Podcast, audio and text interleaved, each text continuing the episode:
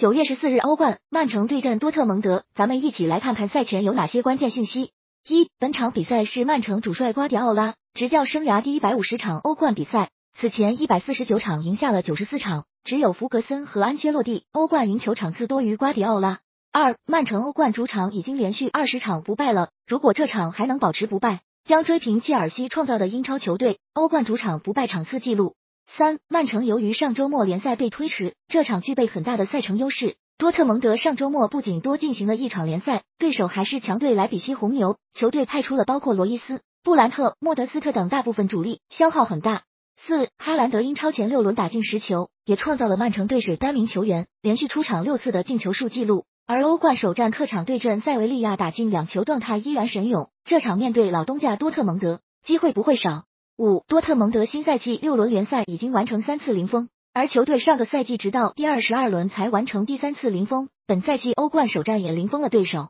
这和球队新赛季引进了施洛特贝克和聚勒两名国脚级中卫有关。六多特蒙德攻击中场雷纳欧冠首战送出了两次助攻，是球队三比零大胜对手的关键，而上周末联赛得到隆休的他，这场或许会被作为骑兵使用。